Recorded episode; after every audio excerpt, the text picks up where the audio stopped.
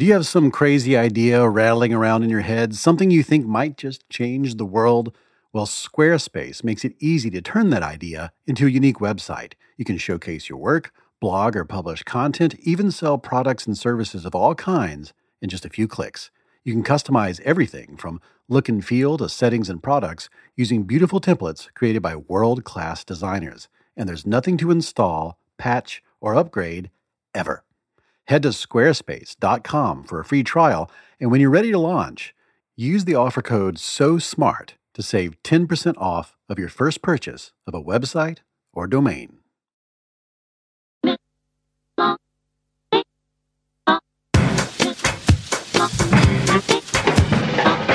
Down into the middle of the party. In the cool the happy, they went.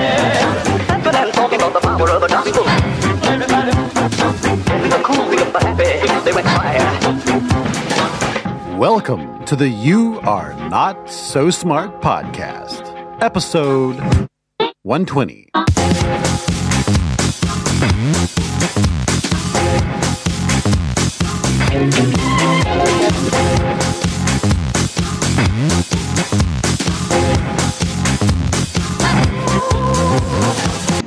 Last year on this show, we did three episodes about the backfire effect, and by far, those episodes were the most popular we've ever done.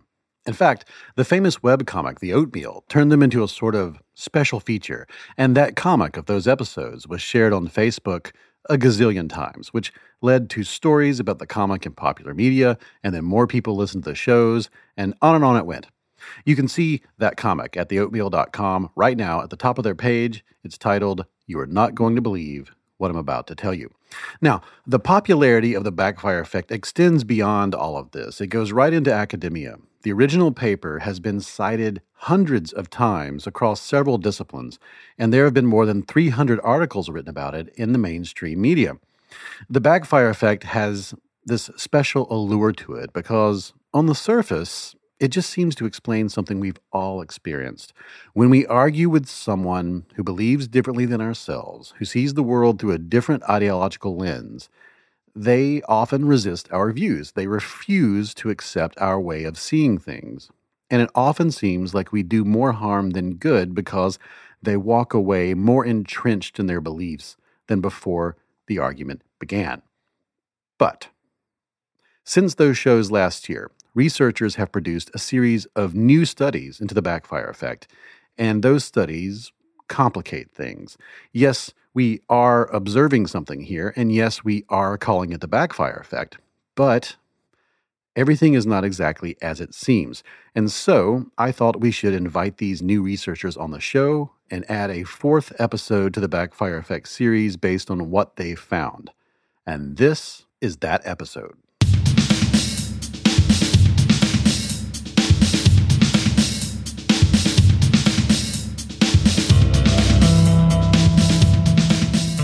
So, to catch you up or refresh your memory, the backfire effect, as it has been most often defined, is when a person who holds an incorrect belief becomes even more sure of that belief after being corrected.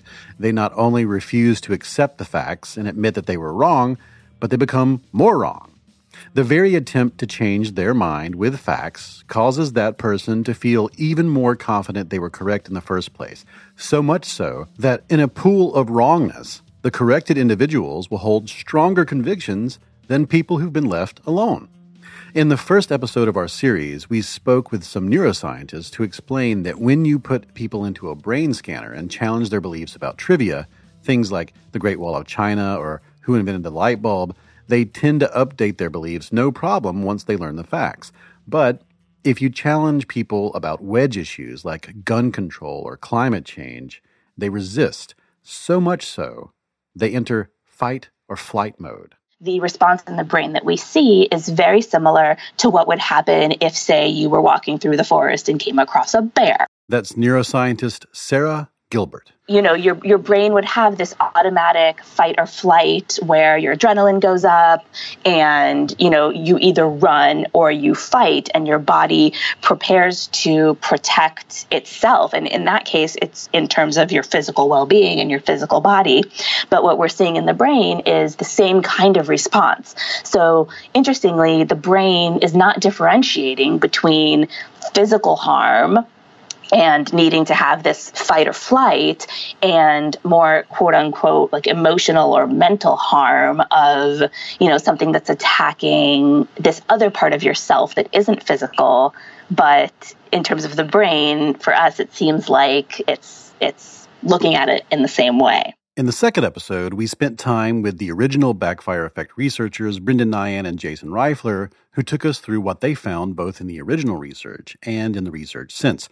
In particular, we focused on their research into anti vaxxers, people who refuse to vaccinate their children based on a host of misinformation. Nyhan and Reifler studied what happened when those people were shown the truth about vaccines from reputable sources the good news was that the corrective information actually was successful at reducing belief in the myth that vaccines cause autism. So we found that parents were less likely to say that vaccines cause autism after they got that corrective information. But when we looked at the bottom line from a public health perspective, which is whether parents would vaccinate a future child, the so which we call the intent to vaccinate, we find that uh, none of those messages about the dangers of disease that we described increased parents' intention to vaccinate. And in fact, that corrective information saying that vaccines don't cause autism actually made parents less likely to say they would vaccinate a future child. That effect, moreover, was concentrated among the parents with the least favorable attitudes towards vaccines, which is precisely the group we'd expect to try to resist that information or think of who, who might bring other concerns or questions they have about vaccines to mind in response to it. We also spoke with psychologist Peter Ditto, who took us through both the confirmation and disconfirmation biases. And in the third episode, we discussed how to avoid the backfire effect and how to overcome it by going through the debunking handbook with Stephen Lewandowsky and detailing something called the affective tipping point with David Redlawsk. Now, Everything in those episodes is still true. We are still motivated reasoners who resist information that threatens our personal and group identities, ourselves. But the notion that facts don't change people's minds, well, that's not true. At least, not in the way that we've been framing that phenomenon. The truth is, facts do change people's minds, just not in the way we think they should, not in the way we would like them to change. And to understand what I mean, let me ask you a question. What is it that is changing when we say that someone has changed their mind? Or put another way, if you want to change someone's mind, what is it that you aim to change? Now, if the answer isn't immediately obvious, you're in good company because we have been getting the answer to that question wrong for a very long time. In fact, the people researching, writing about, talking about, and making podcasts and webcomics about the backfire effect have been proceeding from the same incorrect assumption about how minds change. And it's the same incorrect assumption the very first scientists to study persuasion made when they finally broke out their calculators and blackboards to make sense of it. And to understand what I mean, we need to go back to the beginning, to the beginning of that research, back to the United States in the days just after the attack on Pearl Harbor. The story of how science began to study how minds change begins on the 11th of February, 1942.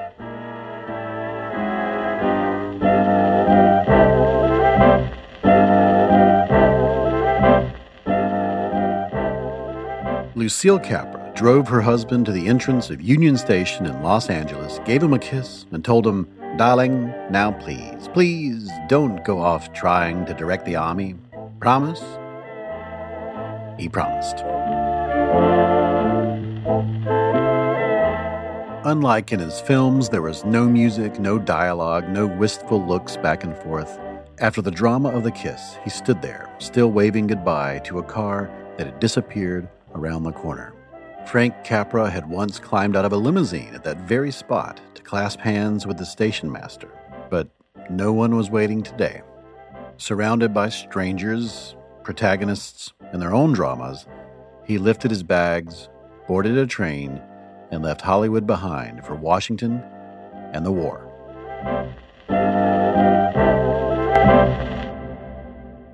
Frank Capra was cinematic royalty. He had directed movies like It Happened One Night and Mr. Smith Goes to Washington, but while in the middle of filming Arsenic and Old Lace, In an hour and five minutes, the battleship Arizona was completely destroyed and four others severely damaged. Three other battleships and three cruisers suffered lesser damage. Nearly 200 planes were destroyed. In that Sunday morning inferno, the Pacific Fleet appeared to be completely like hundreds of thousands of other Americans, Capra dropped everything to pitch in. He said, I'm an uphill man. When my motor races uphill, my interest rises. He was moved and so bored with his success and so excited at the idea of a challenge, he rushed to enlist. And since he had served in World War I, at 44, the Army commissioned him as a major.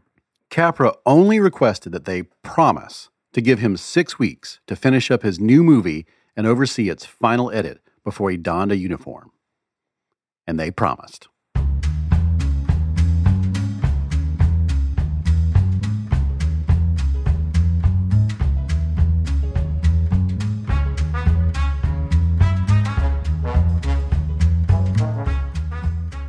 Seven weeks later, he was deep inside the Pentagon meeting with the Army Chief of Staff, General George C. Marshall, who told him that within days of the attack on Pearl Harbor, hundreds of thousands of citizens had enlisted just like Capra. And by the end of the year, he expected more than a million more would do the same. Early estimates said that combined with the draft, more than 12 million Americans would join altogether, most of them teenagers who had never held a gun.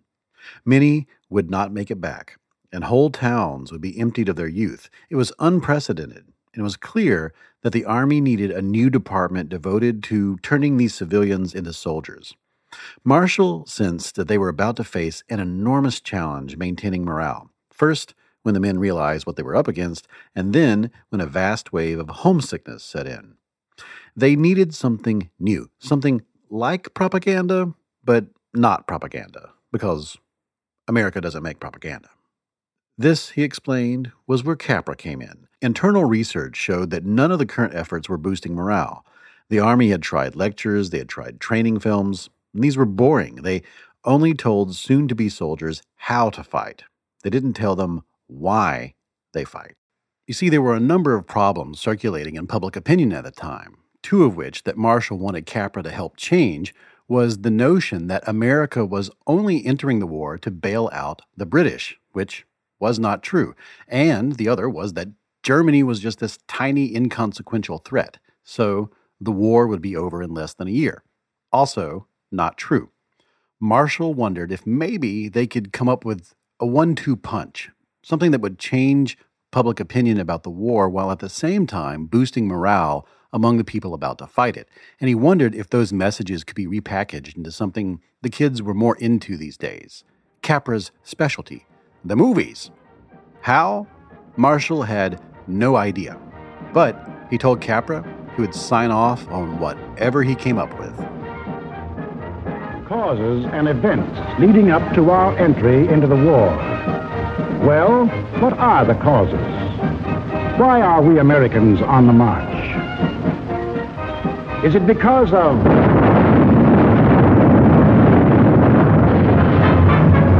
Pearl Harbor? Is that why we are fighting? Or is it because of Britain?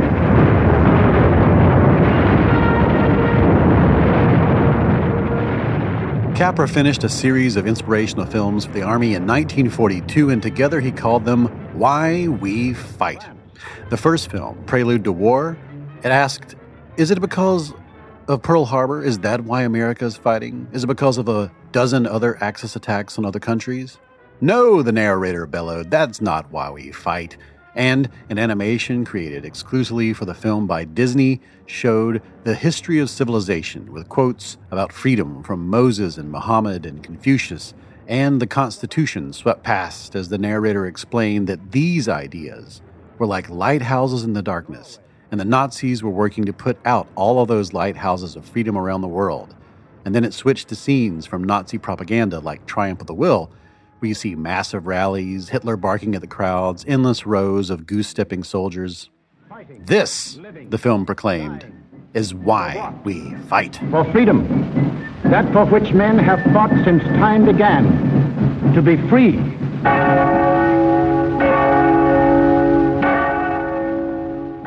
At every internal screening, when the lights came up, generals and consultants rushed to praise Capra. He had actually pulled it off. And Marshall loved this work so much he showed it to the president at a private screening, and Roosevelt liked it so much that he sent out a memorandum that it would henceforth replace all lectures for newly inducted soldiers. He wanted Why We Fight to be the first thing new recruits experienced after getting fitted for a uniform and sitting down for a new haircut. Roosevelt even suggested that the Army release Capra's film to the public. And since Marshall wanted to use the film to boost morale, the Army needed people to measure its impact. So, after hiring Capra, the military filled the rest of the newly created Information Education Division with a gaggle of social scientists from top universities. And they had all seen We Fight, and like everyone else, they too had been moved. But when they heard that the Army might put it in theaters around the country for the public, they lifted a collective finger and asked the sort of thing scientists like to ask when everyone else is vigorously shaking hands and lighting cigars. How do you know this works?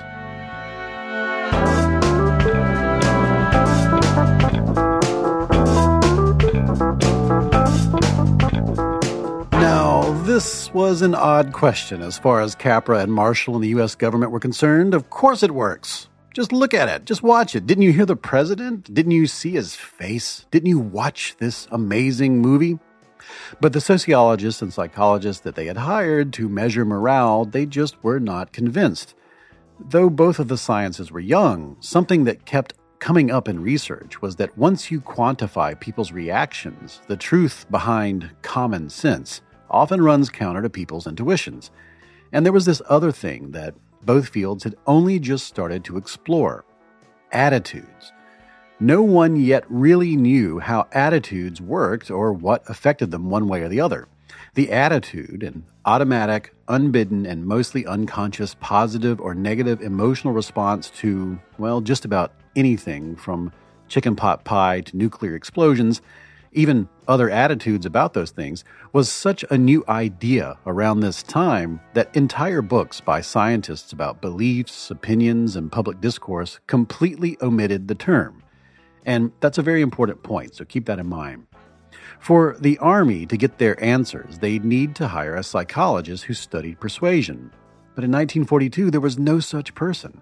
Persuasion had yet to come under any scientist's microscope. As far as science was concerned, we didn't know anything about changing minds, not on purpose. And that meant the Army would need to hire someone who could launch the first research of its kind, just for them. And they settled on Carl Hovland, a brilliant young psychologist at Yale who was making a name for himself as the world's foremost experimental psychologist. His output was enormous. He was producing a book a year during his peak, and Hovland gladly accepted their offer. But when he and his team of grad students relocated to facilities prepared by the military, they were immediately faced with answering that strange question whose ambiguity we so often don't notice. When we say someone has changed their mind, what exactly is changing?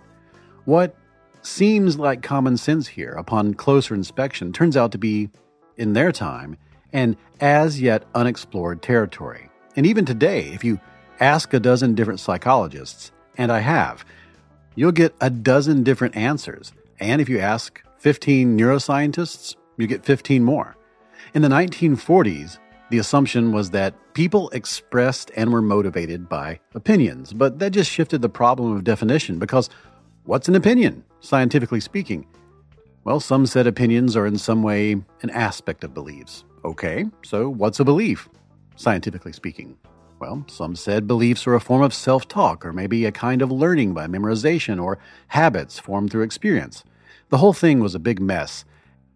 And most of the early social scientists used all these terms interchangeably, much like we do today, which just adds to the confusion. And in their time, it added to the confusion of what exactly it was they were studying, and what it was that the Army was trying to manipulate, and what it was that America was trying to resist from Nazi propaganda. But thanks to the efforts of Hovland, this confusion would not last much longer. Remember what I said about attitudes, how they were still on the fringe of science at this time? Well, I have to admit that on this show, we've done more than 100 episodes about the psychology of reasoning and decision making, about bias and heuristics and fallacies and all the rest, but we've never really discussed attitudes, not scientifically, which is strange because attitudes are sort of the hydrogen atoms of social psychology. It's the foundation of pretty much everything within that academic silo. But that was not the case yet in the 1940s. But that would change thanks to the fact that the Army had hired famed sociologist Samuel Stouffer to measure changes in morale. And he was a man who had spent his entire life trying to understand what attitudes were and how to measure them. And he convinced Hovland that exploring attitudes was the way to crack the code of mind change. And to that end, Stouffer presented a variety of scales he had perfected that the two could use to measure how people felt before and after watching Capra's inspirational war films. The ones that were like propaganda, but weren't propaganda, because America doesn't make propaganda. Hovland loved this idea, and together they saw this as an opportunity to create the first research of its kind into persuasion. So he and Stouffer designed a series of experiments to learn both what the Army wanted to know if Capra's films boosted morale and what they wanted to know if those films actually change people's minds. And the test changes in knowledge, Hovland measured whether soldiers in training could answer a set of questions both before and after watching the films history, world leaders, that sort of thing.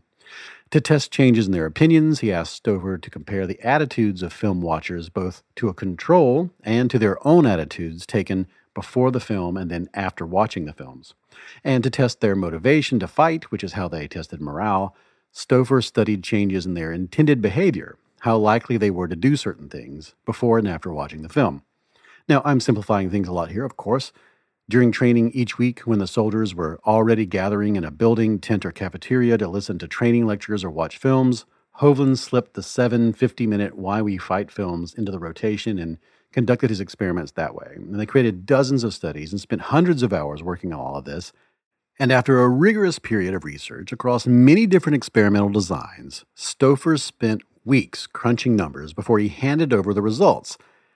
And after Hovland read them, he and Stouffer prepared to give Marshall and Capra and the Army and the President some bad news.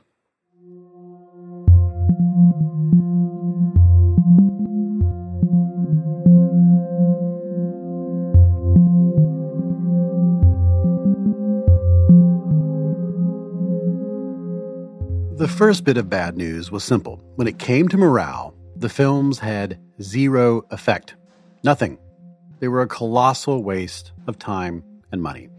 After watching Why We Fight, there was no change in soldiers' desire to be a soldier, to serve overseas, to head into battle instead of waiting for a negotiated peace. Nothing. Sure, if you already wanted these things, as Marshall and Roosevelt and the Army had, then Capra's films made you feel justified and noble. They were like a form of confirmation bias. But for those who felt hesitant, people who had never held a rifle in their lives, the films had no impact on those feelings. The second bit of bad news is the one that we are concerned with here in this episode. This is the finding that changed everything. The results that broke open the mysterious world of persuasion to social science all the way up to today.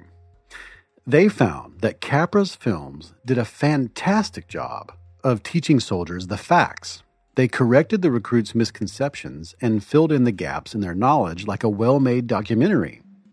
But when it came to their opinions, the expression of their attitudes, the answers they gave before watching the films remained nearly identical to those they gave after.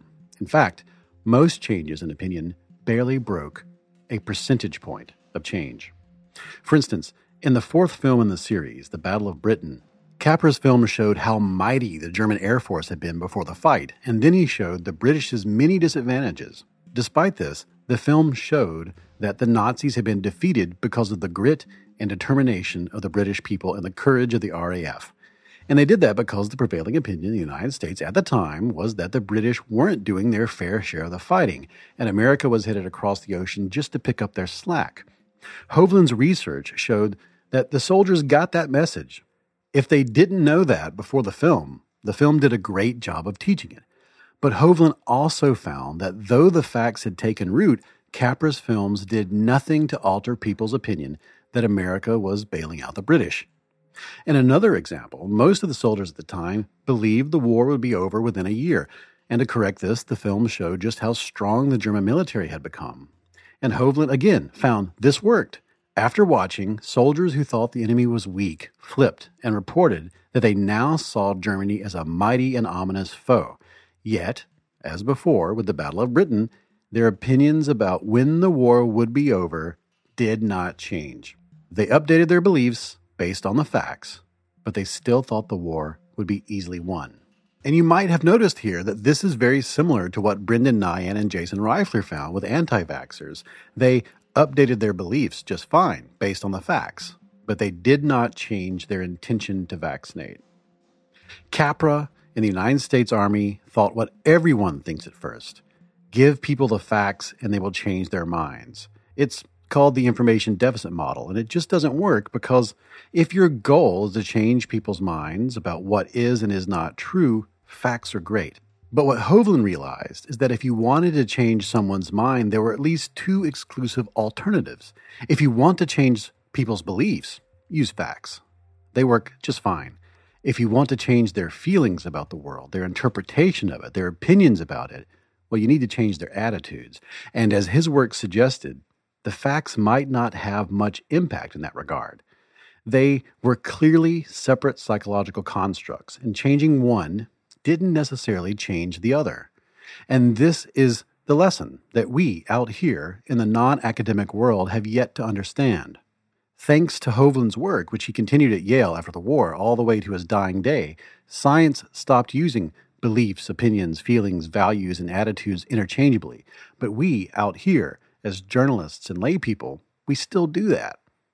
And there's a term for this in science communication I just mentioned called the information deficit model. And simply put, it's the idea that people who see the world differently, who hold different opinions, just don't have all the facts yet. Give them all the facts, and they will see the world the way you see it, which is the right way. And this has led to a lot of confusion about what it takes to change someone's mind, especially among the professions that deal with facts and live in fact based worlds. Journalists, scientists, academics, they tend to be the people who write about politics and social movements and social change. And since they believe that they are guided by facts, they are, just like Hovland and the president and Capra and the army, often completely blind to the power and structure of attitudes as a separate psychological force. It leads us to assume that when we want to change someone's mind, all we have to do is change their beliefs and correct their misconceptions. But as Hovland wrote, if your goal is to change opinions, or motivate people to behave differently, letting the facts speak for themselves, well, that doesn't necessarily work.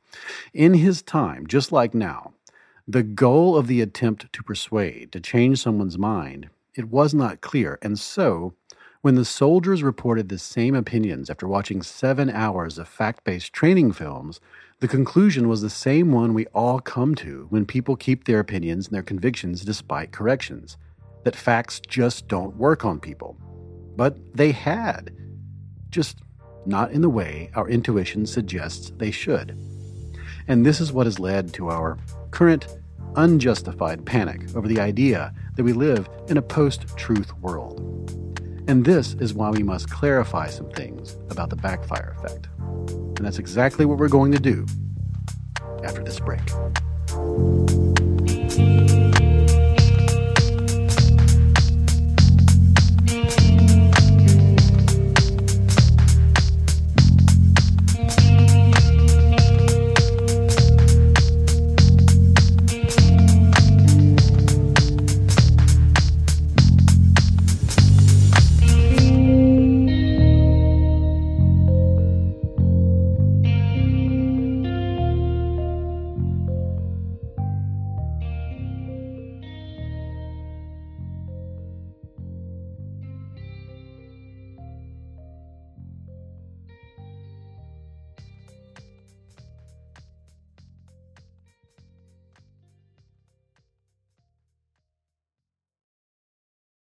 There's so much to be gained from discovering new interests and exploring new hobbies, and I'm doing that by watching and listening to The Great Courses Plus. This is a great way to discover interesting information about people, places, and ideas in pretty much every single category of people, places, and ideas. There's unlimited access to thousands of topics with fascinating insights from some of the world's leading professors and experts.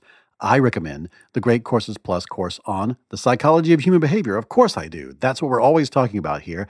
And this course gives you a fascinating look into how we develop and function as human beings.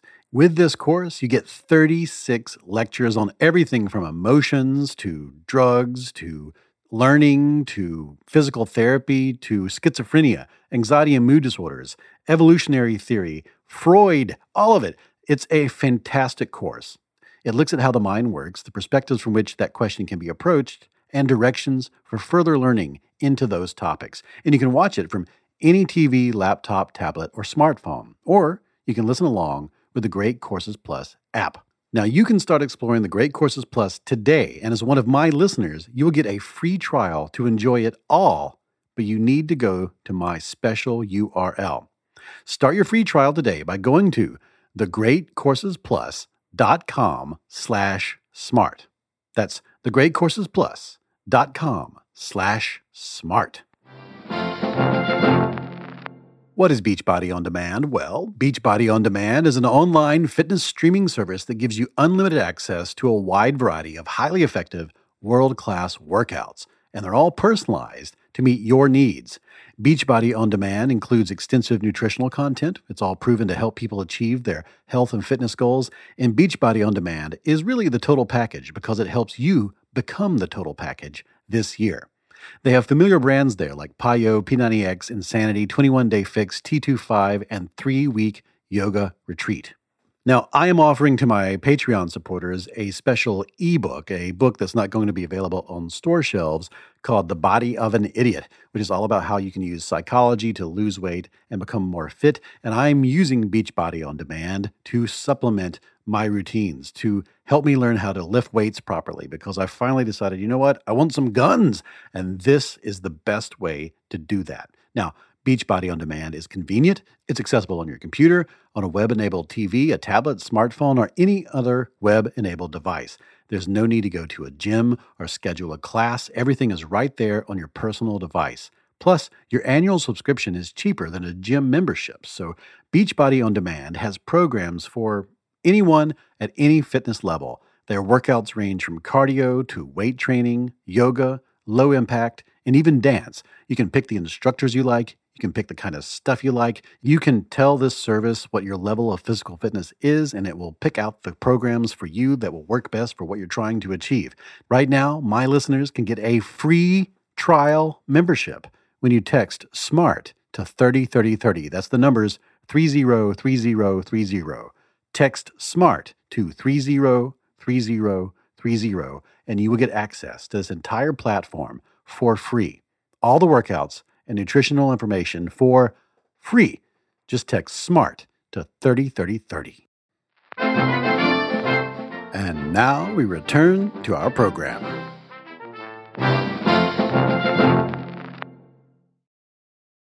I'm David McRaney, and this is the You're Not So Smart podcast. In late 2016, political scientists Ethan Porter and Tom Wood set out to expand the backfire effect literature because in political science, the backfire effect had become gospel.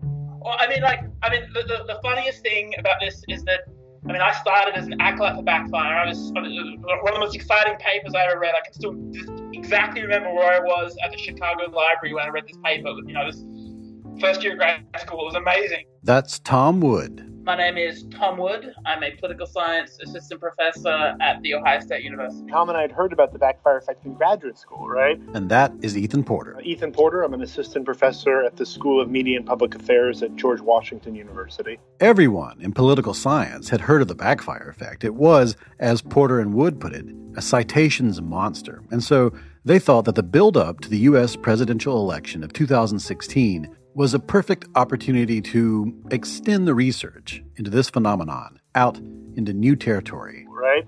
So, you know, we thought it was a really neat idea, and uh, it sort of we wanted to sort of explore it further. Their straightforward plan was to gather a large body of misstatements by politicians and present people with corrections to those misstatements. Then they would get a measure of which issues provoked which ideological groups to backfire, thus expanding the scope of the original research. You know, we were going to find we were going to have a story about you know liberals backfire on these issues, conservatives backfire on these issues, right? In the contribution to the literature, such as it were, would be would be important, but not uh, but but less significant, right? Um, because you know we just be sort of clarifying the sort of implications of the backfire effect. To do that, they did things like show participants a statement by Hillary Clinton in which she said that gun violence in America was on the rise, and then they showed those same subjects evidence gathered by the FBI showing that gun violence in the United States was actually on a precipitous decline. Subjects also heard people like Marco Rubio claim defense spending had decreased under President Obama's administration and then subjects saw figures from the Department of Defense that showed defense spending was higher under President Obama than it was under George W. Bush. And they expected to map out which issues caused backfire in conservatives and which caused backfire in liberals. And obviously, that's sort of not what happened. Um, yeah, yeah, um, that's not what happened at all. In all, Porter and Wood presented 10,100 subjects from across the United States with a slew of incorrect statements made by politicians like Ted Cruz, Barack Obama, Bernie Sanders, and Donald Trump. And those statements spanned a wide range of partisan issues like gun violence, drug crime, taxes, immigration, the gender wage gap, teenage pregnancy, abortion, fracking, drone strikes, solar power, healthcare, 52 issues in all. And what they found was that across all those issues and subjects, the backfire effect simply did not occur. You know, it, we, we had no idea that it would replicate, to be totally blunt. Um, the, the, the, the, straightforward idea we had was that we would sort of gather a, a, a large universe of misstatements by politicians, um, present people with corrections to those misstatements, and then get a measure of which issues provoked which um, ideological groups to backfire, right? Um, you know, and we thought that'd be a cool paper, right? I mean, so you know, you could tell, you know, if that had happened, you could be telling your listeners now, you know, liberals backfire about issues related to race, back, uh, conservatives backfire about issues related to taxes, right? Um, you know what I mean? Like that was sort of our expectation. We sort of see that, um, and that didn't happen, right? And it didn't happen in study after study after study. People resisted, yes, and some resisted outright, and they resisted differently depending on the issue and their ideology. But no one went in the other direction. No one updated to become more wrong. No one doubled down on their incorrect assumptions. Um, we saw no backfire here, right? So this was interesting, right? So this is the, the, the, the craziest thing about this first study was that we looked at the results. We thought we'd done something wrong right? We were like, wait a second, there's no backfire here, right? I, I mean, I still remember it, like getting, you know, looking at the results and just being like, gosh, we must have screwed something up, you know, like where where's the backfire, right? And then it's sort of, I, I have this vague recollection of sort of going to sleep and waking up the next morning and talking to Tom and being like, wait a second, like, you know, you know, we sort of realized that like, no, no, that's the story, right? Like, we're not finding backfire. So then it sort of became a quest to find backfire. So we mapped exactly the the stimulus, uh, like uh, a three to four hundred word newspaper article with a, a factual correction inserted to appear as if you know they follow the same very sort of boilerplate AP style, so that you actually made the survey respondent think they were reading real pieces of uh, newspaper stimulus. Um, we, we, we, estimated the same statistical model, or the linear model with a categorical interaction for the, the, the treatment indicator. Um, and we tried to pick the most divisive hot button issues, mirroring um, the Nyhan Reifler approach about, you know, WMD in the 2004 election or the Bush tax cuts. That's the, the sort of things where people should have entrenched, readily, easily rehearsed arguments to say, well, of course, a liberal would say the tax cuts don't pay for themselves, but they don't understand how supply side economics works, and et cetera, et cetera. So we, we, we went all out looking for the kinds of issues that would induce backfire. And as we went through study after study, not being able to induce backfire at all, we went increasingly aggressively. So we went to we went to prime things like uh, Trump talking about race or Obama talking about race, thinking that um, uh, we're going to we're going to directly assail the respondents like white racial identity or, or non-white racial identity to, to, to like like doing whatever it took really to, to, to induce backfire. But we're just presenting these people with factual misstatement by a politician, correction based on neutral government data, right? So you know, so it's there are all kinds of examples, but the basic idea is that you know a politician is going to say something. Um, for instance, uh, we have an example from Hillary Clinton, right, seemingly exaggerating the uh, the uh, the the problem of gun violence, right, and then we point to FBI data, right, which actually shows that you know the number of gun homicides um, has declined precipitously over time, right? We take out a, um, a quote by uh, President, the then Senator Barack Obama saying, well, let me tell you what President Bush has done. He's taken out a credit card from the Bank of China in your kid's name and run up this huge debt. And I got to say, that's unpatriotic and it doesn't show sufficient like respect for America. Let me show them the correction. That actually, you know, like there's this impression that China holds all this U.S. federal debt, but it holds like like like three quarters is held in the United States, and even there, China only holds about half of U.S. debt. So far from what President then Senator Obama said, China holds a tiny fraction, about 10 to 12 percent of all outstanding U.S. debt. Uh, and then you ask people, does China hold the majority of U.S. debt? And people across the political spectrum happy to accept that uh, that that, that uh, correction. Um, we have, and we have, of course, Republicans, you know, saying misstatements too. We have um, you know, Marco Rubio talking about defense spending. You know, defense spending has fallen on President Obama's watch. And we tell people, you know, actually, according to DOD, um, defense spending under President Obama is higher than it was under George W. Bush, right? So, you know, sort of, you know, again, misstatement. And then if you're, you know, randomly assigned, you see the correction. Then we ask you basically, do you agree or disagree um, with the uh, misstatement? So at this point, we've shown that backfire doesn't exist when we show people across an enormous array of issues. It doesn't exist when we, you know, control for the issue. It doesn't exist when we put the, uh, you know, the misstatement and or the correction in a newspaper article.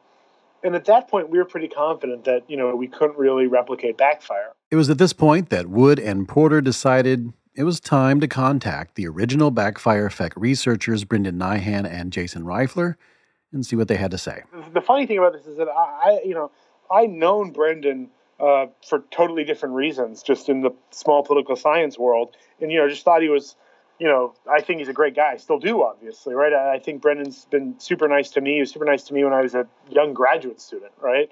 Um, so I'm just a huge fan of him personally. So I think rather sheepishly we emailed this uh, this paper to Brendan and Jason, being like, "Okay, guys, hope you're well um, here's our paper. And, you know, Tom was an assistant prof at the time. I was, I think, finishing the PhD. Um, and, um, you know, Brendan and Jason were then, you know, total mensches, right? I mean, you know, they were willing to think through and sort of rethink this finding um, and work with us on designing a new experiment to test out the backfire effect once more. I think that they might have sent it to me by email or um, I was on a panel with them at a conference. I, I, I honestly can't uh, recall which, but I became aware of it. That is Brendan Nyhan. I'm Brendan Nyhan. I'm a professor of government at Dartmouth College. Nyhan and Reifler were exhilarated by the fact that the backfire effect failed to replicate, and they were eager to return to the topic with Porter and Wood's investigative tools and go deeper. Um, I, you know, I think this is a great example of how science works. Um, a study comes out, people do more research, and we start to build a, a body of knowledge that we can draw more firm conclusions from. Um, but I, I, love to think of our studies offering sort of a, a model for people who have had replication troubles. Like, go back. Like, you know, if, if a researcher has trouble replicating another researcher's work, those researchers should work together, right? They should say, okay, let's do this, right? Like, let's work together and try and replicate the original finding together, right? And this, of course, assumes good faith on everybody's part, right? But assuming good faith on everybody's part, like, this is how science progresses, right? This is how people actually can learn more. Um, which is precisely what we did, right? We, we worked with Brendan and Jason to devise an experiment. We tested backfire, and we didn't find any, right? And then we, you know, the paper is now public, and we put it out together. Um, it would be um, a, a, terrible irony if I dug in my heels in, uh, in, in response to unwelcome evidence about my study of people digging in their heels in uh, in response to unwelcome evidence. Uh, yeah, I, yeah. I, I, hope to I hope to be more self aware than that.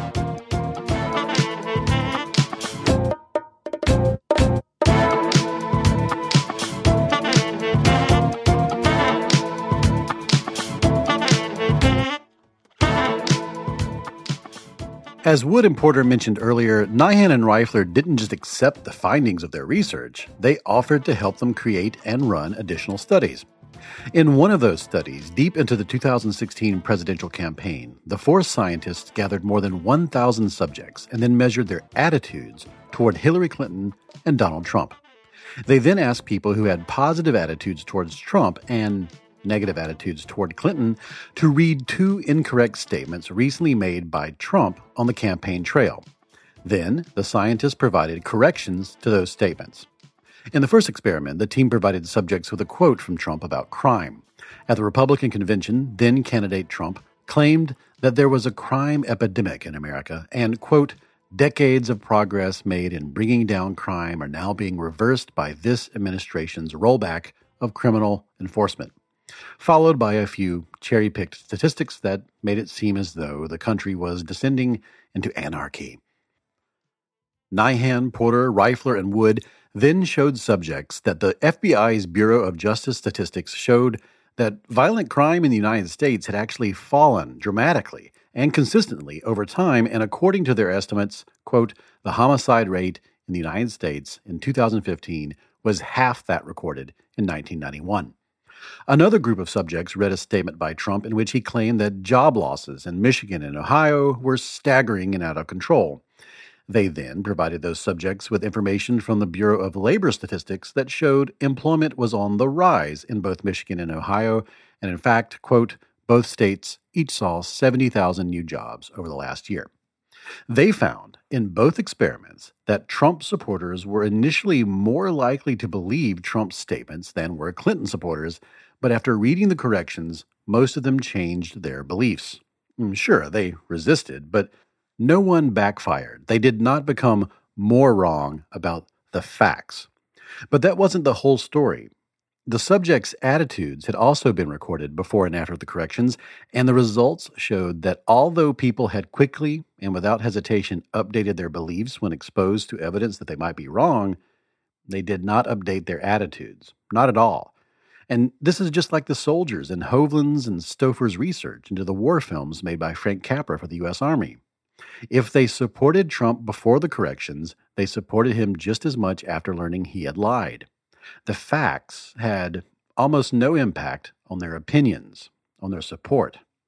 These new findings were similar to something that Nyhan and Reifler had seen when they tested the effectiveness of pro vaccination messages.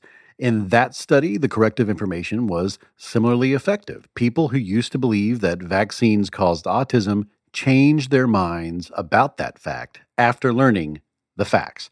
But they still had no intention of vaccinating their children. In fact, they were even less likely to vaccinate than people who had not been corrected. In our vaccine study, we did not find factual backfire. The original study shows that, in fact, people were less likely to believe the misperception that the MMR vaccine causes autism. What we did observe, however, was a um, a kind of backfire effect, if you want to think about it that way, uh, where people were less likely to say they would vaccinate a future child rather than more. So it's a it's a report of an intended behavior, uh, a behavioral intention, not a factual belief. The percentage of parents who said they planned to vaccinate dropped from 70% to around 45, even though the corrections worked on them and they reported that they no longer believed that vaccines caused autism. In other words, the facts did induce a sort of backfire effect, but just not in the way that we've been defining the term. It wasn't a belief based backfire. They didn't reject the facts and keep their beliefs concerning those facts. It was an attitude based backfire. And this distinction matters a lot because if you aim to change someone's mind about vaccines, you can end up playing something that I like to call belief whack a mole. It's attacking one justification after another, after another, and another, and winning. But as you do so, the person on the other side easily produces another justification, and another, and another, never allowing you to get close to the core belief that those supportive beliefs protect. And in the end, that person's attitude remains unchanged, or worse, that counter arguing allows their convictions to deepen, their attitudes to strengthen, and as a result, their opinions, their salient conscious expression of how they feel about the topic, remains unchanged. And this is what happened in the Trump study. They didn't factually backfire, they accepted that they were wrong about the facts, but that did not affect their opinions his supporters are willing to sort of accept the facts at his expense, but they don't change their minds, right? And then the reaction is, oh, wow, that proves that Trump supporters don't care about the facts. But then I say, if you were a Hillary Clinton supporter and Hillary had made a misstatement about the economy or about crime, would you A, acknowledge that misstatement? And if you did, would you then B, change your level of support for Hillary Clinton, right? And the answer, I think, uniformly, I've never heard uh, somebody else say, "Oh no, you know, I, I would have then opposed Hillary Clinton because she made a misstatement," right? I mean, that seems that seems really unlikely. And so the facts suggest that the facts do work. And you absolutely should keep correcting people's misinformation because people do update their beliefs, and that's important. But when we try to change people's minds by only changing their beliefs, you can expect to end up in engaging in belief whack a mole, correcting bad beliefs left and right as the person on the other side generates new ones to support, justify, and protect the deeper psychological foundations of the self. Belief whack a mole is good. Uh, my analogy for this is that when the British Navy would send like a cruiser or a battleship, some very serious piece of uh, warfighting equipment to sea, it would be screened by destroyers, right? So if some German submarines that managed to happen to pass it, we're, we're much more willing to allow destroyers to be sunk rather than like you know a battleship or a cruiser. And I think there's something similar going and, and something weakly analogous going on, but attitudinal research. And, and and in this way, facts are the absolute lowest part of this hierarchy.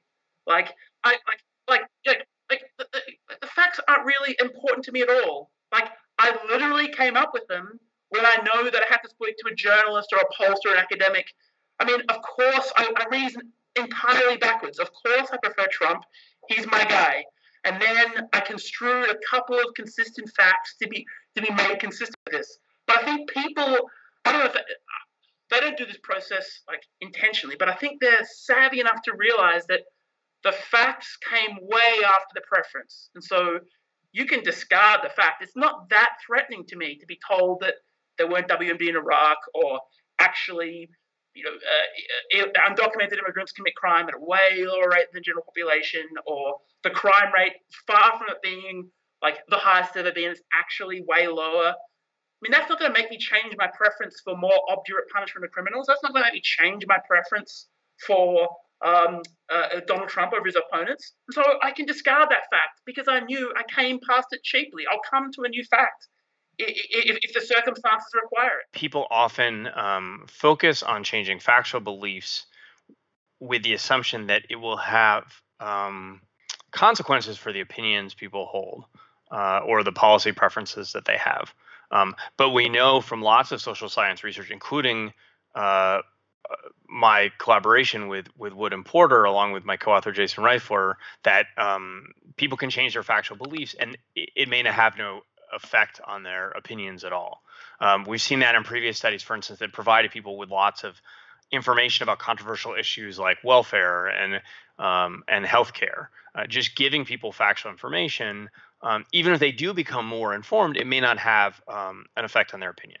So I think the, the fundamental misconception here is that people use facts to form opinions, and in practice, that's not how uh, we tend to do it as human beings. Um, you, you know, and often we're marshaling facts to defend a particular opinion that we hold. And we may be uh, willing to discard a particular factual belief um, without actually revising the opinion that we're uh, uh, that we're using it to justify. So it's um, it's very easy, I think, to get um, to, to assume a sequence of, of, of reasoning from facts to opinions that really just isn't how people tend to think about politics. There's a ton of conceptual slippage going on. And so I, I, I don't want to name like any names, but some of these papers, for instance, you could see were written in a way to like label just about anything backfire. And so all of a sudden, failure to change attitudes consistent with the fact was, was labeled backfire. So I think it's really important to distinguish between two types of backfire, right, or two types of backfire we can imagine, right? So one is the this sort of question of factual backfire, right? This is what Brendan and Jason's original paper is about. This is what Tom and I's paper, the paper I've got with Tom is about, and the paper we've got with Tom and, and, and Brendan and Jason is mostly about, um, which is about are people willing to accept or reject facts as facts, right? Um, and this is to say, right, so according to, you know, the, the backfire effect in the original paper, it said that people, when confronted with the facts, will actually say, no, that is not a fact, right? In fact, I will, I will believe the opposite of that factual information that you have just given me, right? And that's only, you know, sort of related to facts as facts, right? Then there's this other question of sort of what we might call attitudinal backfire, right? Where I give you a fact, right? And that, you know, in order to persuade you to say believe in climate change, but in fact, uh, it, it prompts you to believe less in climate change, right? Even though you're willing to accept that as a fact. And that's sort of, a, those are sort of different, sort of different processes, right? What you deem important is not going to persuade somebody else. It doesn't mean though that that person, you know, thinks that you're lying or stating a mistruth, right? Um, it may just be the case that they're like, okay, well, I still don't believe in climate change, right? There's a very recent example of this kind of thinking, and it comes from American conservative political pundit Sean Hannity. In this clip, he says he does not believe a New York Times story that says that President Trump wanted to fire Robert Mueller. Now, tonight, for example, they're trying to change the story. At this hour, the New York Times is trying to distract you. They have a story that Trump wanted Mueller fired sometime last June, and our sources, and I've checked in with many of them, they're not confirming that tonight. And the president's attorney dismissed the story and says, no, no comment, we're not going there. And how many times has the New York Times and others gotten it wrong? Right after this segment, he learned the truth, and so he updated his beliefs. And then he said this. All right, so we have sources tonight just confirming to Ed Henry that, yeah, maybe Donald Trump wanted to fire the special counsel for conflict. Does he not have the right to raise those questions? You know, we'll deal with this tomorrow night. We have a shocking video of the day to bring you, by the way. This footage comes to us from Arizona. We would all like to think that we are purely logical actors and that our opinions are the result of looking at the facts dispassionately, thinking deeply, and that our attitudes are the result of all that rational contemplation.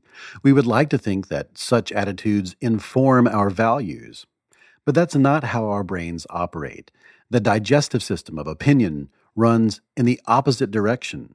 It doesn't go from facts to beliefs to attitudes to values to shared values that create regional cultural norms that then exert normative influence on what we should or should not be doing. It's exactly the other way around. It goes from regional cultural norms, whose normative influence tell us what we should and should not be doing, and that informs our values, which we then protect and justify with beliefs by cherry picking the facts. So it's not the facts don't work on people, it's that we keep trying to feed facts to people up the wrong end of their psychological digestive systems.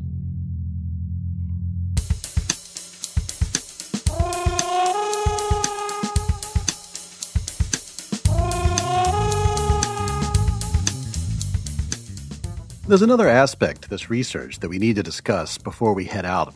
And all the scientists mentioned this. It's that we've gotten into a bad habit of calling just about everything that falls under the umbrella of motivated reasoning the backfire effect. Their refusal to accept your facts, that is not backfire. That's not the reason backfire is the most cited paper from political behavior in the last decade. Backfire, of course, and you know this, I'm sure your more assiduous listeners uh, will pay attention. The reason that paper made such a splash and is such a citations monster is that it showed maladaptive factual response. That is, your annoying racist uncle at Thanksgiving when you gave him the facts that actually Barack Obama, um, there's no evidence that he was born overseas, and actually he has been an incredibly uh, aggressive deporter of illegal immigrants. He has not welcomed tens of thousands of Syrian immigrants. Actually, the United States has decreased the number of refugees it's taken from the Middle East. It's easy for it's like we are totally comfortable with the idea that, that those facts just bounce off um, your uncle's uh, sort of uh, ability to pass information. He, he, he's, he's sophisticated enough to realize those are not facts which comport with my side. Backfire, of course, showed I'm going to adopt those facts, integrate them, and go further the opposite direction. You tell me that there were no WMD found, I become more affirmed that WMD were found. You tell me that there's no such thing as death panels, consistent with me being a high education Palin voter, I become more affirmed that death panels are a part of the ACA. And so, like, we, we need to have that sort of that, the, the precision of language when when a political scientist talks about a backfire effect, the Nyhan Reifler type, they're talking about people making the wrong inference from factual interventions. Um, you know what you can think of the backfire effect as is, is the potential in extreme cases for people to actually um, resist that information so strongly that they come to move in the opposite direction. We never suggested in the original article that this happened all the time and under all circumstances right? So that is something that came out of secondary discussions of the paper. In fact if you look at the paper there are i believe five studies and there were two where we observed a backfire effect uh, so it was even within the original study itself we were suggesting that the disconfirmation bias in response to unwelcome factual information was often present and in some cases could lead to a backfire um, what uh, the Wood and Porter study adds is uh, a broader set of cases and larger samples. Uh, so they they consider a lot of different factual misperceptions, and they have more statistical power, so they have more precise estimate. They actually observe differences in acceptance of the information they provide to people um, in most of their studies. So there is evidence of people differentially accepting information um, based on whether it's congenial or not.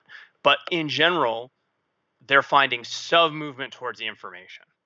The, the best way to think about it is that um, true backfire effects, where people are moving overwhelmingly in the opposite direction, um, are probably very rare. Um, they're probably on um, issues where people have very strong fixed beliefs. And for lots of issues, we might observe differential acceptance um, but it's unlikely to go all the way to backfire. Uh, you know, factual backfire, if it, if it exists, would be especially worrisome, right? Um, and you know, I, I don't really believe that you know we're going to find it anytime soon in any sort of confident way because you know, again, Tom and I tried for forever to try and find it, and we never did, right? Um, and you know, it would be a be really interesting to see. You know, if we had, it would have been interesting, but we never did. Um, I think attitudinal backfire is less worrisome, right? Because in some ways, like attitudinal backfire is just another description for failed persuasion attempts, right? So it's like I try to persuade you to change your attitude, you don't change your attitude. That doesn't mean that it's impossible to change your attitude. That may very well just mean that what I've done to change your attitude has been a failure, right? You know, it's it's not as if everyone is immune to persuasion. It's just that persuasion is really, really hard. I, I think thinking about the backfire effect as real or not real is probably the wrong way to think about it. Um, what I would encourage people to do instead is to think about resistance to unwelcome information, um, sometimes called disconfirmation bias. It's a form of what we call directionally motivated reasoning. Right? People tend to resist information they don't want to accept that's true, and what that mean what that means is they tend to be more skeptical of it than they would if it seemed to confirm some existing belief or attitude or identity um, that they already have in a lot of cases, uh, directionally motivated reasoning can just mean you accept new information less than people for whom it is congenial, right? So um, you don't update your your beliefs uh, or your opinions as much as other people for whom that information is uh, more welcome. Right. I think this is this is the other thing too. Whenever we have a, a, a strident political belief, um, we we have become really uh, convinced that our belief is right, other people's beliefs are wrong, and that therefore that the sort of the you know it should be on its face you know this opinion should be shared with others right um, but of course other people too have um, intensely committed you know uh, beliefs that they really care about right that they're really committed to um, and I you know I think that's part of what's going on is that we, you know, are narcissistic enough to think that only only we have really, you know, actually this is what I talk to my students about all the time. We talk about the difficulties of persuasion, right? It's it's so tend oh, oh, oh, only we have these really, you know, these really well thought out beliefs, and we're just going to go and sort of persuade others, and they're going to because you know they've never thought about these issues, right? And of course, as soon as they encounter the wise, you know, the wise people telling them what to think, they're going to change their minds. But that's not the case because other people have you know reasons for their beliefs too, right? Um, and oftentimes they're set in their ways as well. So if you're really set in your ways, um, um, you know, and, and you go make a political point, then why should you think that other people are not also set in their ways? So you know, there's a you know when we talk about media effects, we talk about the third person effect, right? Um, where I, are you familiar with this term? Where it's like uh, you know, it's like you know, you know, well, yeah, I'm not affected by the media, but all those other people are, right? You know, of course, you know, I'm immune from the media. It's like, well, you know, that actually sort of aggregates up to people being mostly unaffected by the media, right? Um, right. I, I, think sort of a similar, uh, you know, phenomenon is, is is observed when it comes to you know facts and their role in persuasion, where we all think of ourselves as having you know, being, you know, endlessly, you know, and deeply contemplative people who have very rich beliefs. Um, and of course, only those other morons who don't really, you know, know what the truth is. But of course, they have some beliefs too, and they're really committed to them. And, you know, they're not so different from us. So, yes, it is still true that people do resist facts that threaten their most cherished beliefs, those that are tied to identity, self, and tribe. And they can resist them so strongly that, as Wood said, the facts just bounce right off of them. And if you've experienced this, as I'm sure you have, there's good evidence for why this occurs, and we've covered a lot of that in the first three episodes of this series. But the most recent research suggests that people don't double down and become even more convinced in incorrect information after learning they are wrong. So, if that's our definition of the backfire effect, the research suggests that although this can occur, it's very rare, and it requires a specific kind of person in a specific, possibly laboratory setting. In the original backfire finding that popularized the idea, it was all about weapons of mass destruction in Iraq. People who believed that they had been found were then told that they were not found, and they reported that they believed even more so that they had been found after the correction. According to Wood and Porter, that finding was likely the effect of the kinds of people we use in studies like this the weirds, as social scientists call them Western, educated, industrial, rich, democratic students, the sort of people typically used as subjects in psychology experiments before 2011. As Wood told me, the people who supported the war in Iraq on a liberal college campus during the Bush administration were people whose Republican identity was very strong and probably very important to them. And there's also a simpler explanation. The wording of the question in that original research is really confusing. Here's the actual question Immediately before the U.S. invasion, Iraq had an active weapons of mass destruction program, the ability to produce these weapons, and large stockpiles of WMD. But Saddam Hussein was able to hide or destroy these weapons right before the U.S. forces arrived. Tom Wood told me that this one question was the poison fruit of the backfire effect research. With it, they were able to find very slight backfire effects, Wood and Porter, possibly because people just check out with a question like this and fall back on their prior reasoning. And sometimes they simply reassess their thinking and then they mark themselves as more confident in the belief.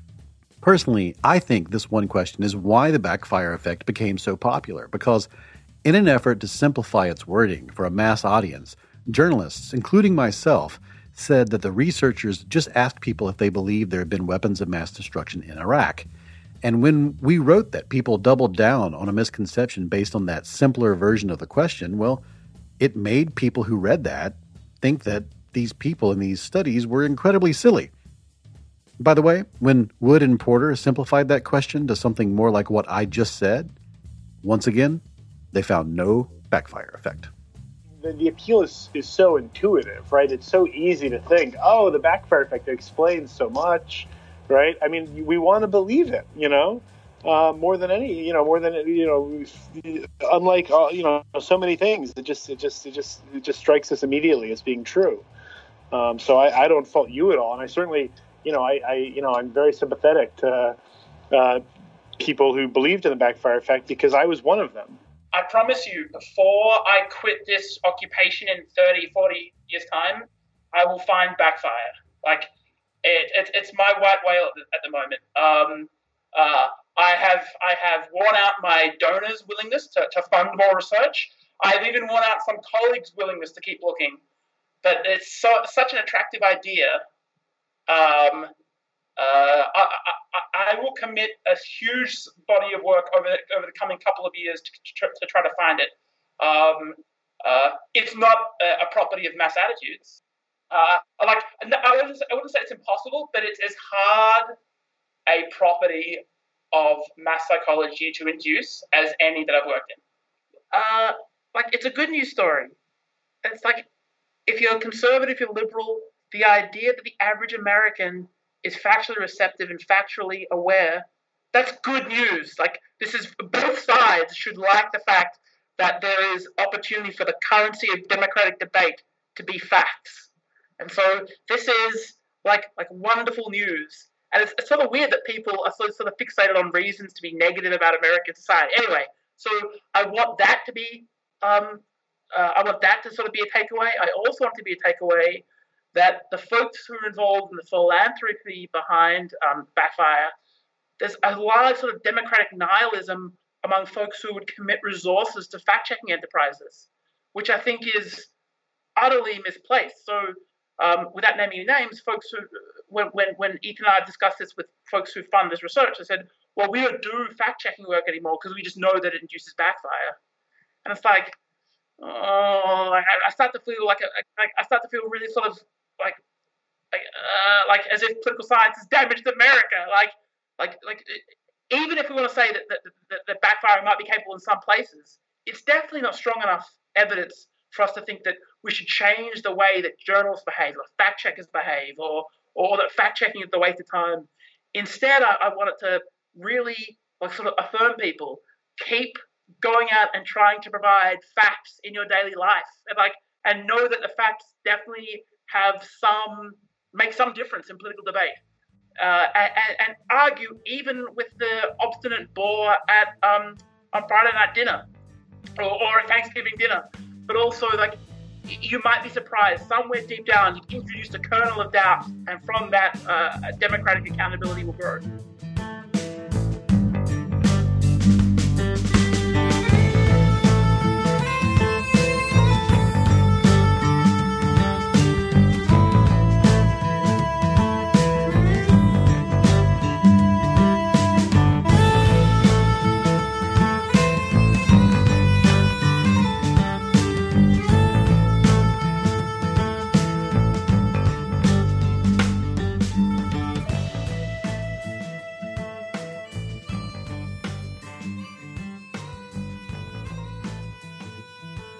Much of this episode came from material in my new book, which should come out sometime in April, and I'll tell you more and more about that as we get closer to that date.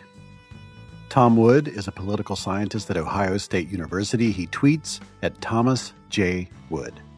Ethan Porter is a political scientist at George Washington University, and he tweets at Ethan V. Porter, and you can also find him at ethanporter.com. Brendan Nyhan is a political scientist at Dartmouth College. He tweets at Brendan Nyhan, that's N Y H A N, and you can find him at brendan nyhan.com. I'll have links to their research and everything else we talked about in this episode in the show notes for this show at youarenotsosmart.com. If you'd like to support what I'm doing here, please head to patreon.com slash you Any level of support will get you the show ad free but the higher levels get you signed books, t shirts, and other cool stuff. For more great podcasts like this one, head to boingboingpodcast.com.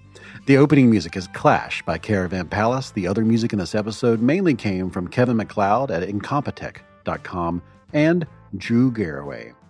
You can follow the podcast on Twitter at NotSmartBlog. You can follow me at David McRaney, and you can follow the show on Facebook at slash You Are Not So Smart. All the previous episodes are on SoundCloud, Stitcher, and iTunes, and at youarenotsosmart.com. So please tell everyone you know to listen to the show so we can continue to grow.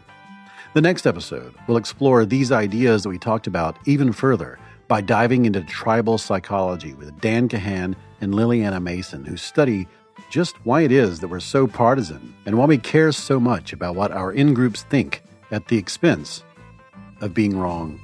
Check out that in two weeks.